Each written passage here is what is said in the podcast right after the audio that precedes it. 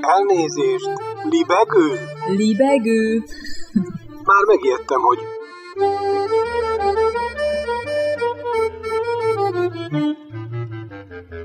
Üdvözlöm Önöket!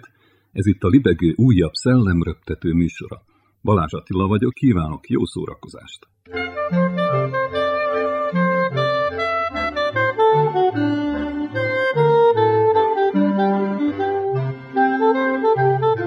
Gyászjelentés 82 éves korában elhunyt Peter Bogdanovich, szerb származású amerikai író, rendező, színész, filmtörténész.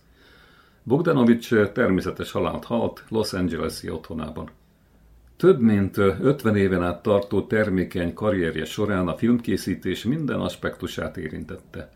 Pályafutását egyébként kritikusként kezdte, Howard Hawks és Alfred Hitchcock filmjeit tanulmányozta, jól ismerte Orson Welles-t, Szerepelt annak utolsó befejezetlen filmjében, a The Other Side of the Wind-ben, a szél másik oldala, és végül társszerzője volt Wells életrajzának. Bogdanovics New Yorkban nőtt fel, eleinte színész akart lenni, részben aztán az is maradt. A fiatalabb generációk Bogdanovicsot szemvegével és védjegyévé vált sáljával dr. Iliot Kupferberg karaktereként ismerhetik, aki az HBO The Sopranos Sopránok című műsorának terapeutája. Újabb dokumentumfilmeket is készített, például Buster Keatonról. Ugye arról a komikusról, aki soha nem mosolygott. Mindezek mellett ő forgatta a Larry McMurtry regény alapján készült az utolsó mozi előadás The Last Picture Show című kultfilmet fekete-fehérben amivel több Oscar díjra jelölték annó, többek között a legjobb film, a legjobb rendezés, a legjobb író kategóriában. Guillermo del Toro rendező a közösségi oldalán azt írta, hogy az elhunyt Peter Bogdanovich remek műveket készített, illetve a leggeniálisabb ember volt. Hát, nem kevés.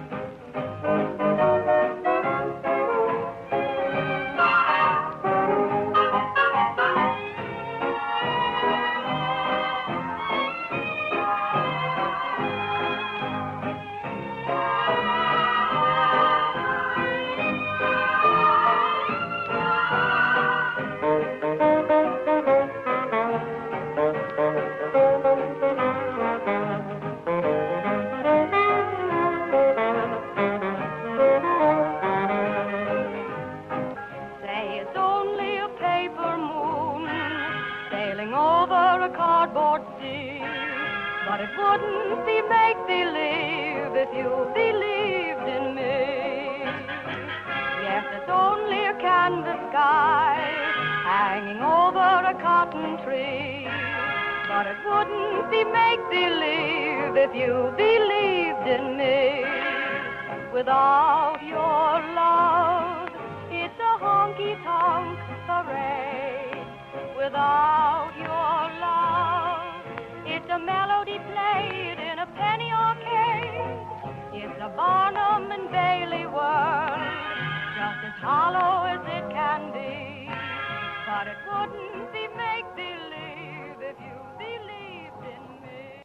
Jekne, jég, jég. Amit a hó takar, a befagyott folyó.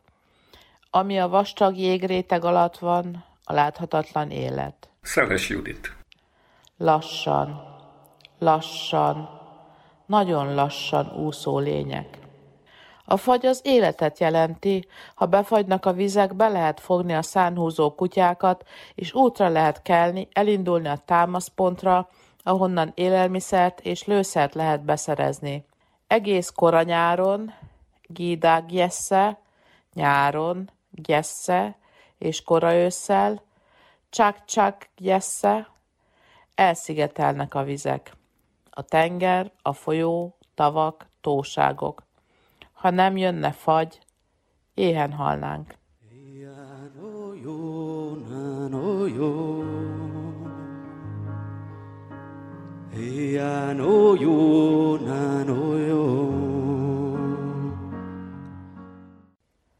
Most tél van, és csend, és hó, és élet. Hó. Bival. Lapföld. Annyira megenyhül, hogy a hó latyakos lesz, és elkezd kicsit olvadni. Bivval idején gyakran szélcsend van, és szőrke minden. Pára vagy köd. Pustol. Tavaly karácsonykor ezt láttam, amikor kinéztem a kis ház ablakán. A nagy tavat jégpáncél fette, amit a frissen hullott hó kegyesen elfedett. Hamar hó temette be a lankákat. A nyáron vadkacsáktól hangos tó egybeolvadt a közeli és távoli hegyekkel. A kacsák elmentek, vagy hallgattak, olyan nagy lett a csend.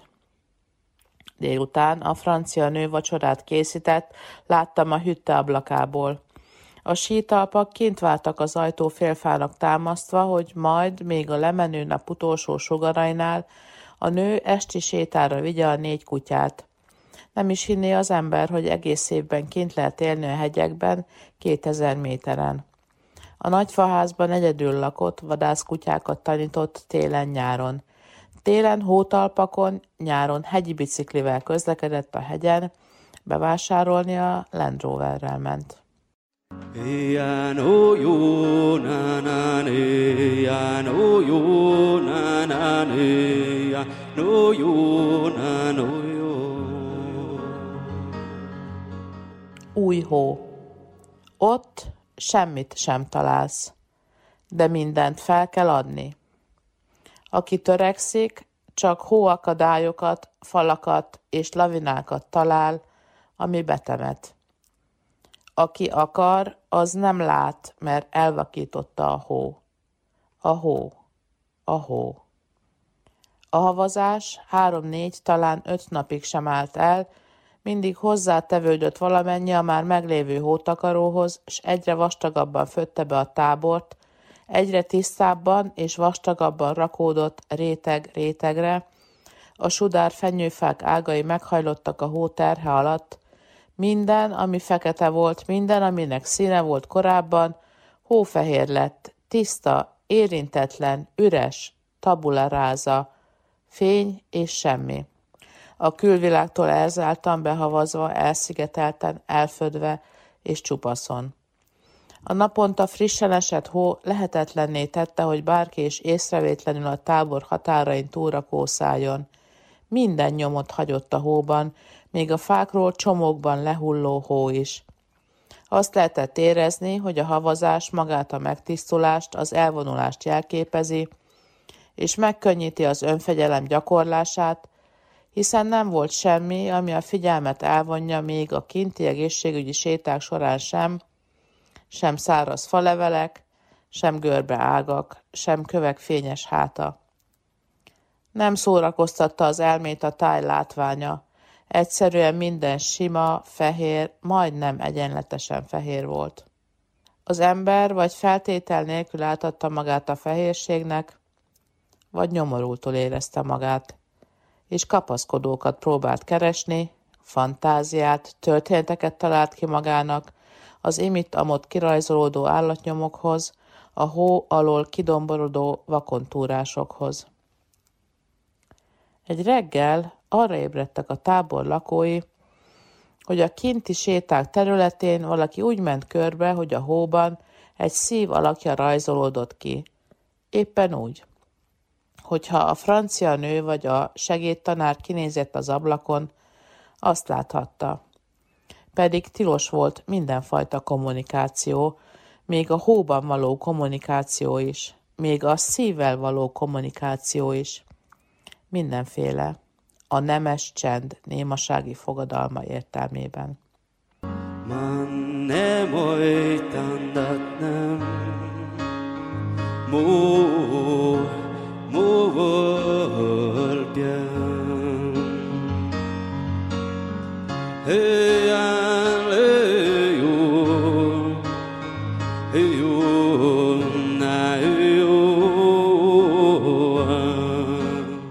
Nyejgasztit, Nyejgasztit. Vallevagge április végén. Lapföld. Ne becsüld alá a havat. A nyejgasztit olyan hó, amit kívül kőkemény jégréteg borít. Nagy hidegben az ember arcába mar a szél, kiharap egy darabot.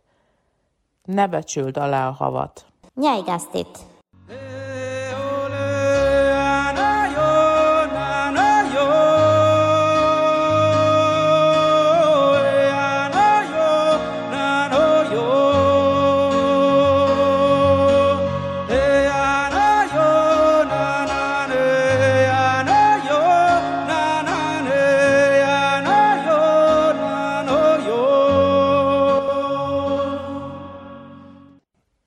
Jekna, jég. Fálisz, bálna. Bálna a fényes hátú kőben, kő a nyírfában, nyírfa az erdőben, erdő a rengetegben, rengeteg a horizonton, horizont a bálna fényes háta. Lassan, lassan, nagyon lassan fordul egyet, alig hallik a szíve dobbanása a kőben, a kő fordul egyet a fában. Lassan, lassan fordul az erdő a nyírfával, a függőleges horizonton nyílik egy repedés. A felszínt karcolja, alulról. Beszereztem egy szonárt, még hasznos lehet, de végül is meg lehet tanulni szabad füllel meghallani a hangrezgéseket. Gondolj arra, hogy a hallás fejlesztésével tudatossá lehet tenni a teljességet, ami már most itt van, csak még nem halljuk. A felszínt karcolom, alulról. Repedék vagy krevász, hosszanti gletszer szakadék, mély repedés a jégmezőn vagy a gletszerben.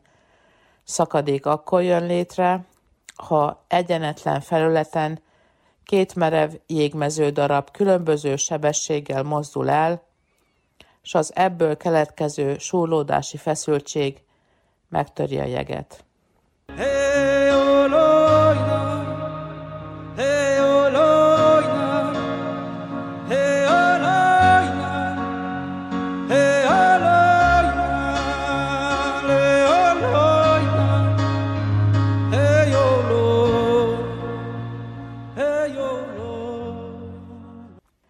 Ufszot, nyitva.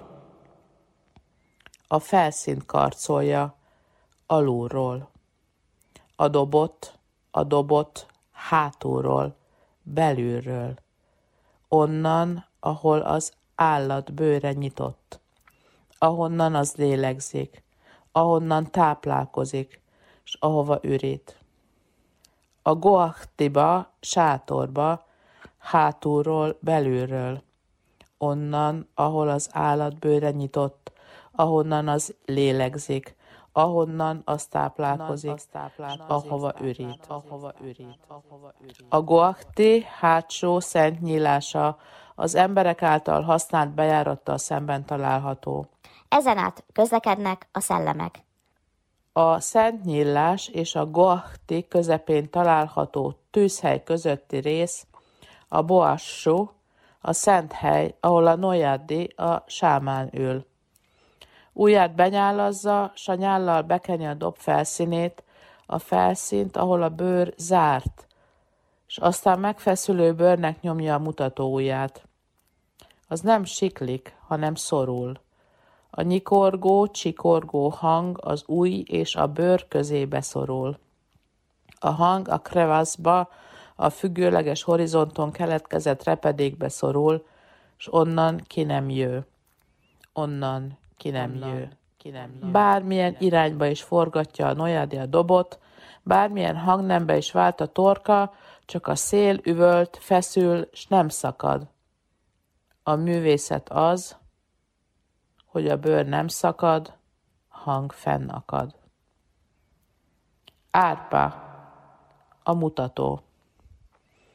Heréletlen hímrén szarvas szarvából faragott háromszögletű mutató, sárga rész karikán lóg, dobolás során iránytűként mutatja, merre vezet a sors.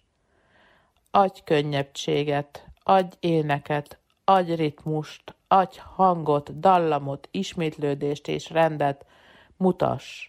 Mutas utat, mutas példát, mutas könnyebbséget, mutas hangot, összhangot, adj rezgést a remegésnek, adj nemzést a nemzetségnek.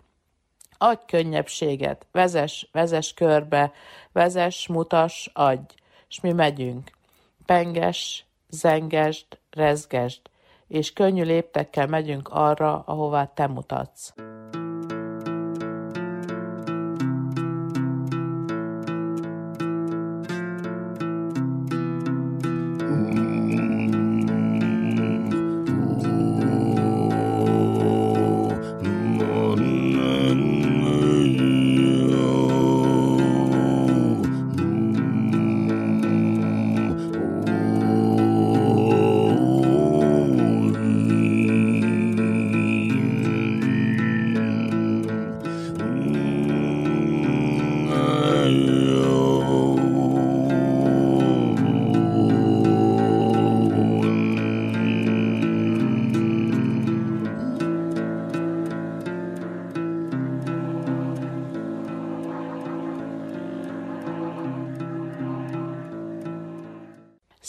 Széggát, vízi zene, erre ébretem, erre alszom el, víz vesz körül, kék membrán. Hogy miért fontos nekünk az óceáni mély? Azért, mert ahogy Hanvas Béla mondta, a szenvedés isteni ményén jut el az ember a leggyorsabban az első lélek titáni lényéből, az óceán sötétségeken át az utolsó lélek világosságába. A szenvedés isteni ményén jut el az ember a leggyorsabban az első lélek titán lényéből az óceáni sötétségeken át az utolsó lélek világosságába. Erre mutat a dob mutatója, erre vezet a sorsom.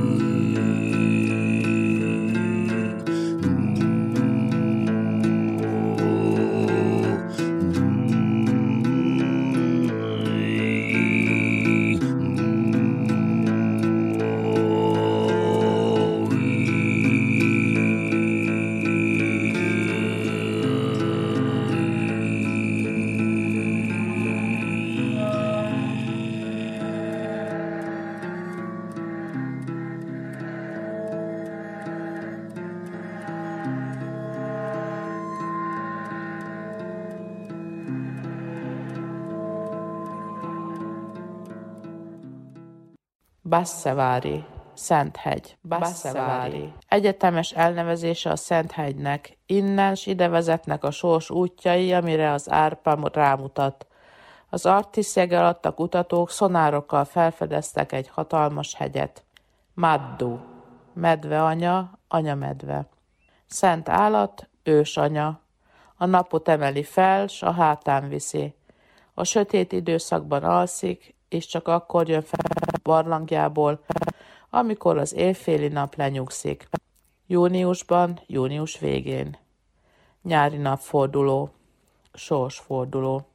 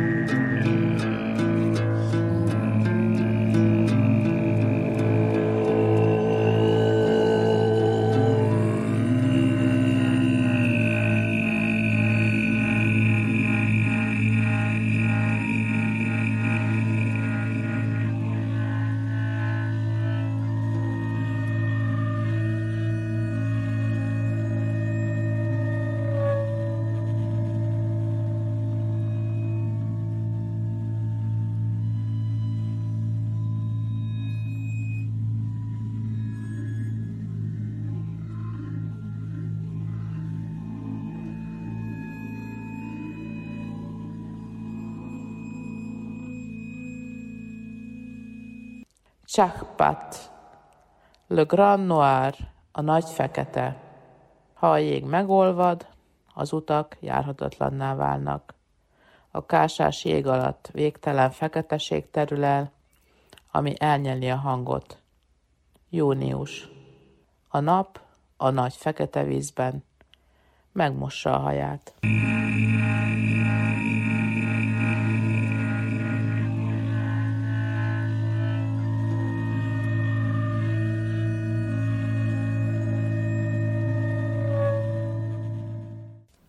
Szallas Juditot hallották.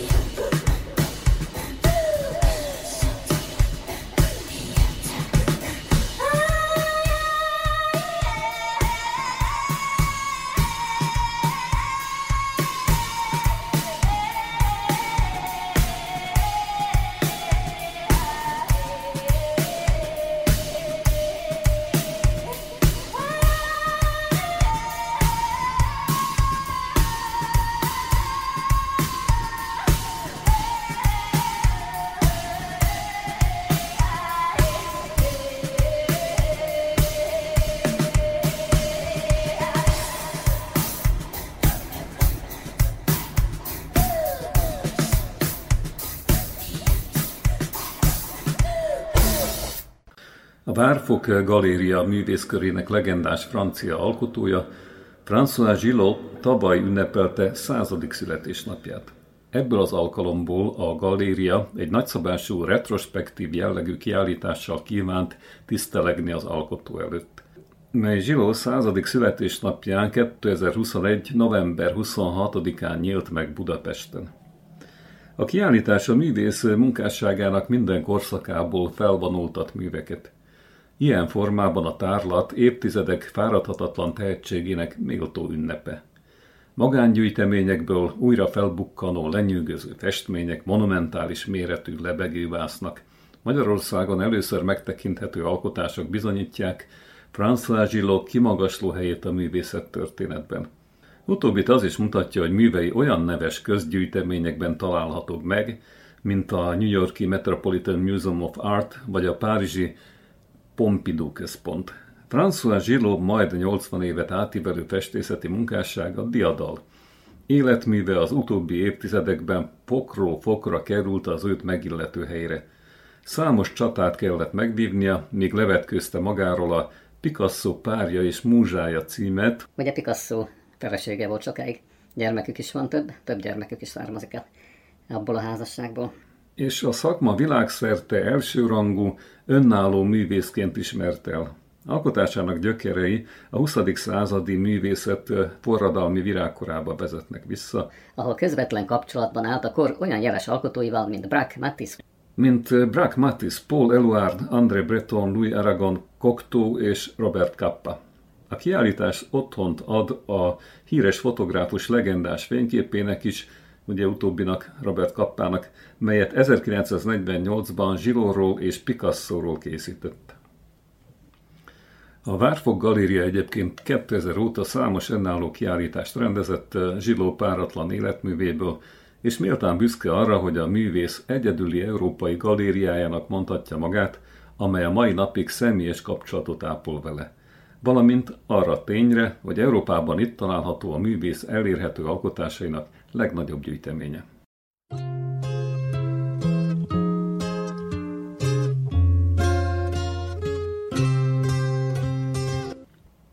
Ismeretes, hogy Rosda Endrének, a magyar származású szürrealista festőnek köszönhető, hogy Zsilott csatlakozott a Várfok Galéria művész köréhez. A legendás művész kapcsolatnak állít emléket a Várfok Project Room, a Françoisról álmodom, François Zsiló és Rosda Endre barátsága című kiállítással. A fotókkal, festményekkel és rajzokkal mesélő tárlat azt a kifinomult nyelvet próbálja megszólítani, vagy megszólaltatni, amit Zsiló és Rosda beszélt egymás között. A festészetben rejlő kölcsönös megértés legszebb megnyilvánulásaival találkozhatunk egy életre szóló barátság örök lenyomataként. François Giraud Budapesten, a Várfokán megtekinthető január végéig.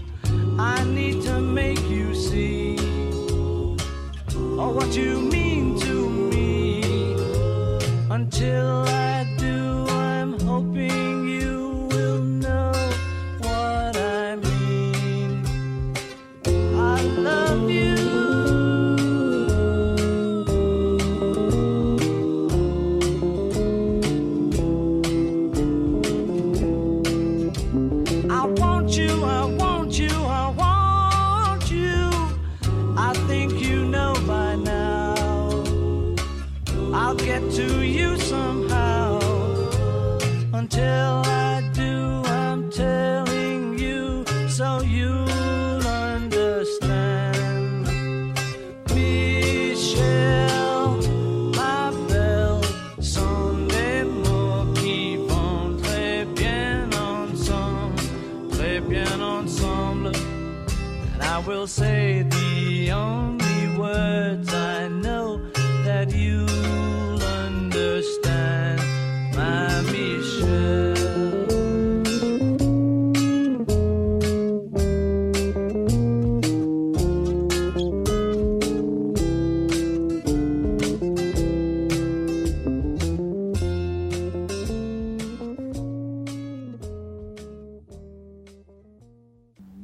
Beatles a pop történet talán mindmáig leghíresebb zenekara. Több mint fél évszázaddal ezelőtt, 1970-ben bomlott fel. Írja Vince Teréz 8 óra Beatles címmel a filmvilág legutóbbi és hát legfrissebb számában. És folytatja, hogy a legkülönbözőbb alkalmakkor és évfordulókkor rendre felbukkan valamilyen nagyszabású, vagy annak kikiáltott produktum a továbbra is jelentősnek mondható új és új generációk belépésével folyamatosan újra termelődő rajongótábor kiszolgálására. Ezúttal meg kell hagyni, valóban nagyszabású és izgalmas fejezettel bővült az együttes krónikája. Mint arról a val.hu-n is olvashatunk, bizonyos Bél Balkánát tollából. Peter Jacksontól, a Gyűrűk ura filmek rendezőjétől nyilvánvalóan nem áll távol nagyszabású dolgok rendezése, ráadásul maga is Beatles rajongó, vagyis nem meglepő, hogy ha bár az eredeti elképzelés egy viszonylag standard méretű dokumentumfilm készítése volt, azon archív anyagok alapján, amit az együttes a Let It Be lemez munkálatai során 1969. januárjában rögzített, a végeredmény egy három részes, összesen majdnem 8 órás hosszúságú, grandiózus dokumentum eposz lett. Ugye hát alapanyagban nem volt hiány, ugyanis 60 órányi filmfelvétel és 150 órányi hanganyag készült 22 nap alatt, amit egy tervezett, Így dolgozik a Beatles témájú filmhez rögzítettek annak idején, ugye a bekamerázott stúdiókban. Az anyag nagy része valóban soha sehol nem volt eddig látható. Jackson négy éven keresztül dolgozott a projekten, mely igazán egyedülálló betekintést nyújt a Beatles kreatív boszorkány konyhájába, ugyanakkor tagadhatatlanul érzékelteti, az 1969 elején már súlyos gondokkal küzdő együttes problémáit, melyek hamarosan a végső felbomláshoz vezettek. Rosetta. Sweet Loretta Fat, she thought she was a cleaner, but she was a frying pan. Yeah, the, picker. Ugyebár, ha kerek évfordulót keresünk e Get Back című dokumentum monstrum 2021. novemberi premierjéhez, azt is könnyen találunk. Éppen 60 évvel korábban, Get back, get back, Jojo. 1961. novemberében történt ugyanis, hogy Brian Epstein meglátogatta a Cavern Clubot Liverpoolban. A gyakran csak ötödik Beatleként emlegetett Epstein, vagy hát Epstein, Amerikában Epstein lá, eh, látva látva a Beatles és Epstein, látva a Beatles-t és a hatást, melyet közönségükben kiváltottak, megérezte a nagy lehetőséget. A fiatal lemezbolt tulajdonos így lett a pop történet leghíresebb együttesének első menedzsere és nagy hatású vezetője, aki mellett a srácoknak csak egy dolga maradt, zenét csinálni. Így zárójelben megjegyezzük, hogy éppen készülőben van egyébként Epsteinről. Epstein, Éppen készülőben van egyébként Epsteinről egy játékfilm, Midas Man címmel. Az a fokozatos bomlási folyamat, aminek már kifejlett állapotát láthatjuk a Get Back dokumentumanyagában, lényegében akkor kezdődött, amikor 1967-ben mindössze 32 éves korában Epstein nyugtató túladagolásban elhunyt. A Beatles gazdátlan lett, elvesztették a vezetőt, aki rendet tartott, irányt mutatott, vigyázott rájuk, pátyolgatta őket. És így tovább. 8 óra Beatles, még csak a 8. percnél, nem, a 6. percnél tartunk körülbelül. A gondok 1968-ban folyamatosan gyarapodtak, a tagok eltérő irányba forduló zenei érdeklődése okozta konfliktusok és magánéleti krízisek jegyében telt az év. 1968 májustól bontakozik ki John kapcsolata Yoko Onóval, és a páros aggasztó mértékben válik függővé a herointól. Az év októberében le is tartóztatják őket drogbirtoklásért, ami a zenében is egyre erősebb nyomot hagy, és az együttes belső dinamikájának sem tesz jót Lennon függősége. Yoko Ono állandóan jelen van a stúdióban, zavar, zavarkolódik ott. Yoko, amikor az együttes dolgozik, korábban ilyesmi elképzelhetetlen volt. Az együttes tagjai mind utálták ezt a helyzetet, de nem akartak a drogtól labilis Johnnal szembeszállni.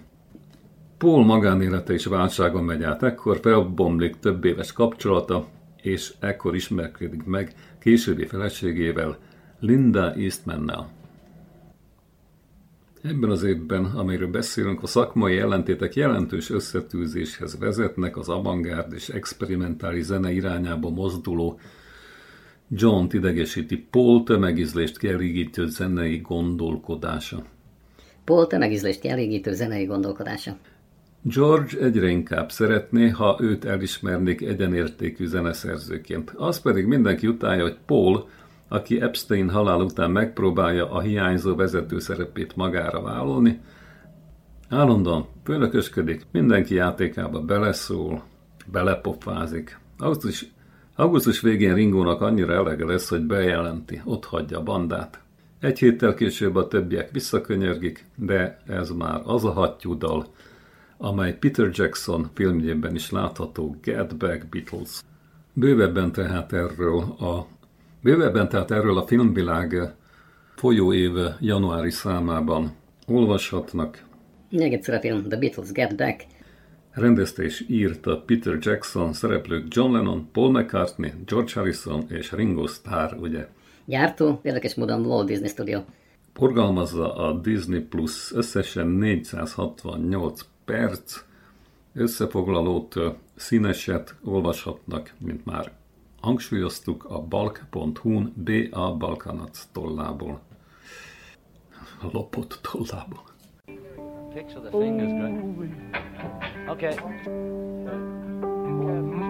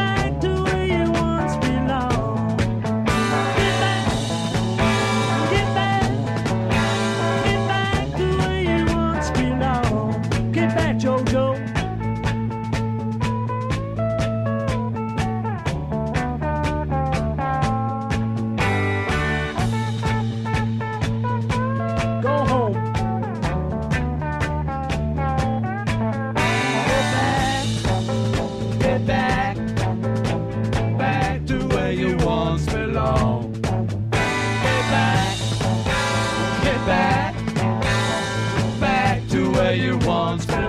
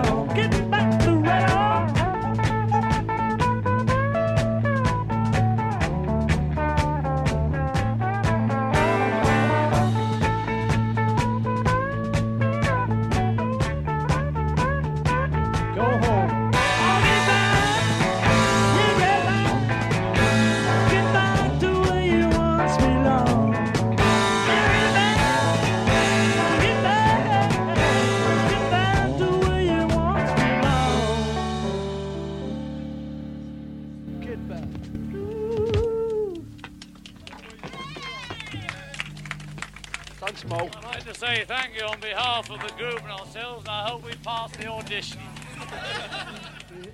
És akkor álljon még itt egy ráadás a legendás Liverpooli gombafejűektől.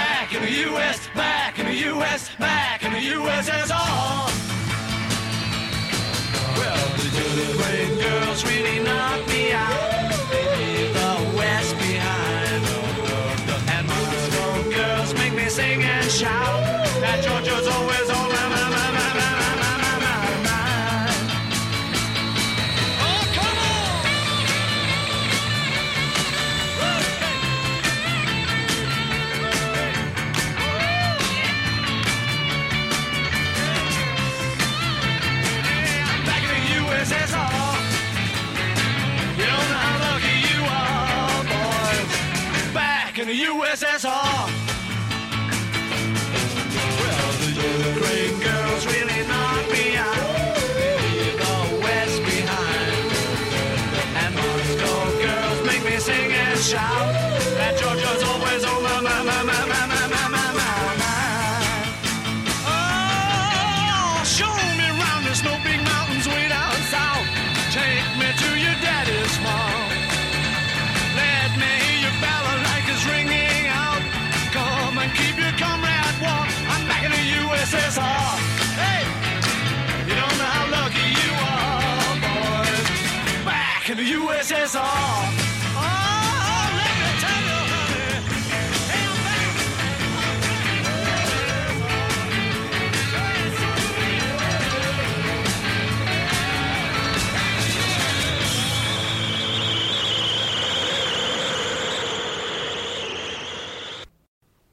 Az Oxfordi Film Enciklopédiának, ugye üdvözlöm Önöket újfent, ennek az enciklopédiának egy hátránya van, egyébként kitűnő olvasmány lehetne Újvidék és Budapest közt, illetve vice ha nem lenne majdnem három kiló benne. De hát az ész az súlyos dolog.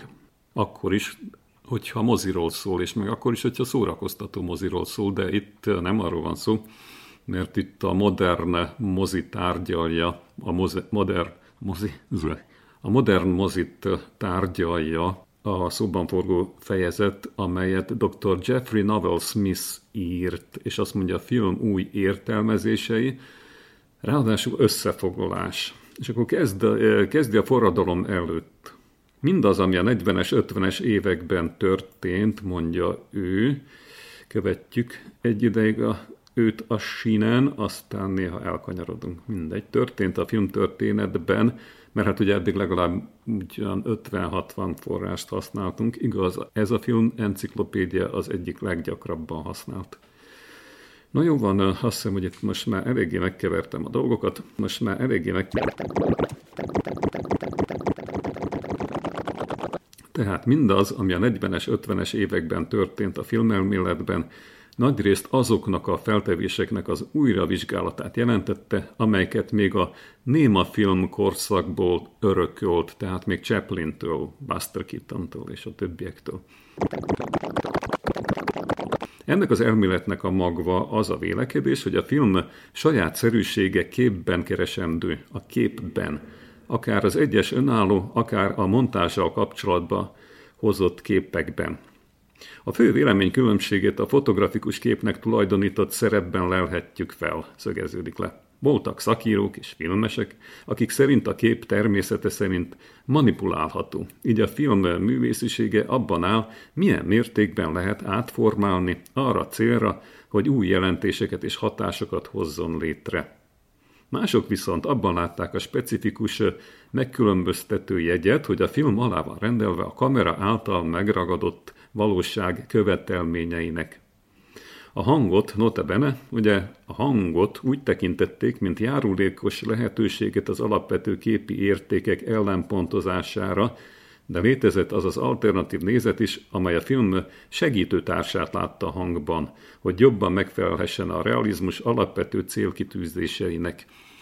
Ugye ezt a zenével kapcsolatban tárgyaltuk az elmúlt fejezetben, vagy műsorban, vagy ahogy vesszük. A hang tehát, mint járulékos lehetőség a realizmus megjelenítésében, vagy a, a realizmus kritériumainak való megfelelőségben. A filmelmélet továbbá intenzíven foglalkozott a műalkotás folyamatával, és némileg ködös módon A film, mint művészet eszmét szorgalmazta. A hangsúlyt azokra a hatásokra tették, amelyeket a film el akart érni, nem pedig azokra, amelyeket a nézőből kiváltottak. Tehát a néző szegényit kimaradt ebből a játékból. Azt mondja Jeffrey Noel Smith, doktor, hogy a fő vonalat újraértékelése, tehát a címmel doktor, doktor, a filmelmélet hajlamos volt többre tartani azokat a mozgóképeket, amelyek vagy öntudatosan művészfilmnek vallották magukat, vagy arra használták a fotografikus kép feltételezett realizmusát, hogy lélektani vagy társadalmi hatást érjenek el vele. Az elméleteknek alig volt mondani valója, a fősodorba tartozó filmek nagy többségéről, amelyek nem voltak sem nyilvánvalóan művésziek, sem sem szisztematikusan realisták. A kritikusok csodálták Wells-t vagy Fordot, de Hoxt vagy Premingert már nem. Mivel az egyéniséget értékelték, a stúdiórendszerről pedig úgy vélekedtek, hogy többre becsülik az utázást és a bevált recepteket, mint az eredetiséget, Sokszor vakon mentek el a zsánerfilmek kvalitásai mellett. A kritikai és elméleti forradalom első szakasza így módon a zsánerfilm felfedezésében állt, egyrészt általában véve, másrészt azokat a rendezőket tekintve, akik az egyéniségüket megfegyelmező műfai keretek között dolgoztak. Ezzel párhuzamosan zajlott Hollywood tematikus gazdagságának felismerése és a mindenfajta művészi szándékot nélkülöző, stúdióhoz kötött, rendezők munkáiban található, kifinomult dramaturgiai értékek felfedezése. Ám nem tett bele sok idő, hogy kiderüljön, a rendszer végső soron behatárolt és nem csak az egyéniséget korlátozza, hanem a kifejezhető eszmék körét is. A Cahiers du Cinema, a Movie és más magazinok lapjain olvasható mámoros túlértékelések és túlértelmezések múltán eljött az idő a hollywoodi rendezők eredményeinek és korlátainak józan számba vételére. Tehát nem csak úgy dirdur puff részegen, mint a kocsmában lennénk, szalunban, hanem józan számba vétele, és itt jelentkezik egy fogalom, amelyet nagyon jól ismerünk, de ebben a kontextusban talán így nem. Azt mondja a marxizmus. Lássuk, hogy hogy áll fejre vagy lábra. Tales of Sound and Fury, a hang és téboly meséi címmel a brit Monogram magazinban 1972-ben publikált nagyhatású dolgozatában Thomas Elsasser szélesebb intellektuális keretbe kísérelte meg integrálni az új kritika eredményeit. Hát hol, hol, hol ez, ez Faulkneri? Hát hol, hát hol, na mindegy. Hát hát hol, hát hol, hát hol, hát hol, vagy Macbetté. Hát hol, hát hol, hát hol, mindegy. És bizonyítani azt, hogy az 50-es évek hollywoodi melodrámáját az uralkodók ideológiai vélekedések formálták, köztük Freud beszivárgása a köztudatba. Notabene, ekkor azonban a Cahiers du Cinema már maga is tovább lépett. A marxista, pszichoanalitikus és strukturalista gondolkodás befolyása alá került, miközben 1968 májusának izzása politikailag mit csinált? Radikalizálta. Radikalizálta. Ta-ta-ta-ta-ta. Az új hatások 1974-től kezdődően először Nagy-Britanniában a Screen magazinban jelentkeztek, innen terjedtek át az Egyesült Államokba, ahol egy idő után új tudományos ortodoxiába merevettek. A du Cinema és a Screen rendezői vagy szerzői úgy tekintettek a mozira, általában a mozira, ezt még egyszer. Vagy visszamész? Le? Szobában maradok. Tíz perc csak, jó? Kösz. Szobában maradok. Ekkor azonban a du Cinema már maga is tovább lépett, a marxista, pszichoanalitikus és strukturalista gondolkodás befolyása alá került, miközben 1968 májusának izzása politikailag radikalizálta. Ja, itt álltunk meg. Az új hatások 1974-től kezdődően először Nagy-Britanniában a Screen magazinban jelentkeztek, nem a Screwban, hanem a Screenben, az egy underground, az más, jó, jelentkeztek, innen terjednek át az Egyesült, vagy terjedtek át az Egyesült Államokba, ahol egy idő után új tudományos ortodoxiába merevettek. Hát, csak van itt szó. Azt mondja, a Cahiers Cinema és a Screen szerzői úgy tekintettek a mozira általában és legfőképpen Hollywoodra, mint a burzsóá ideológia szükségszerű példájára, úgy tartalmi, mint formai tekintetben. Egyes korábbi vagy későbbi marxist, marx, marxistáktól eltérően nem annyira az ideológia leleplezése érdekelte őket, mint inkább a filmen belüli ellentmondások, továbbá a gazdasági meghatározottságok és a jelentés aktuális konstrukciója közötti összetett kapcsolatok felfedezése. Persze, pillanat, visszanézzük. Jo- eh, Dr. Geoffrey, Dr. Jeffrey Novel Smith tollából, hogy azt mondja, hogy pszichoanalízis, tehát rátérve arra, hogy is ejti rabul a film a nézőt, a Kayer és a Screen szerzői a pszichoanalízishez fordulnak kiváltképpen ahhoz az olvasathoz, amelyet a francia Jacques Lacan adott Freudról. De amíg egyfajta marxista iskola, nevezetesen Althusseré, mivel sajátos módon tagadta a marxizmus önmagában elégséges voltát, és síkra szállta rendszeresen kívülről beemelt gondolatokért, kiválasztása inkább pozitívan hatotta a kritikai tevékenységre. Lacané ugyanakkor prob... Mi? Lacané ugyanakkor problematikusabbnak bizonyult. Lacan hírhetten nehéz szerző, és az ortodox, ez még nehéz szöveg, és az ortodox pszichoanalitikus iskoláktól való eltérésének természete gyakran bizonytalan. Amit a filmelmélet, hány perc ez?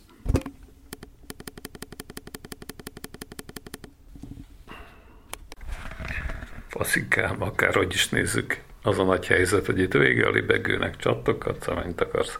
Vége, let it be.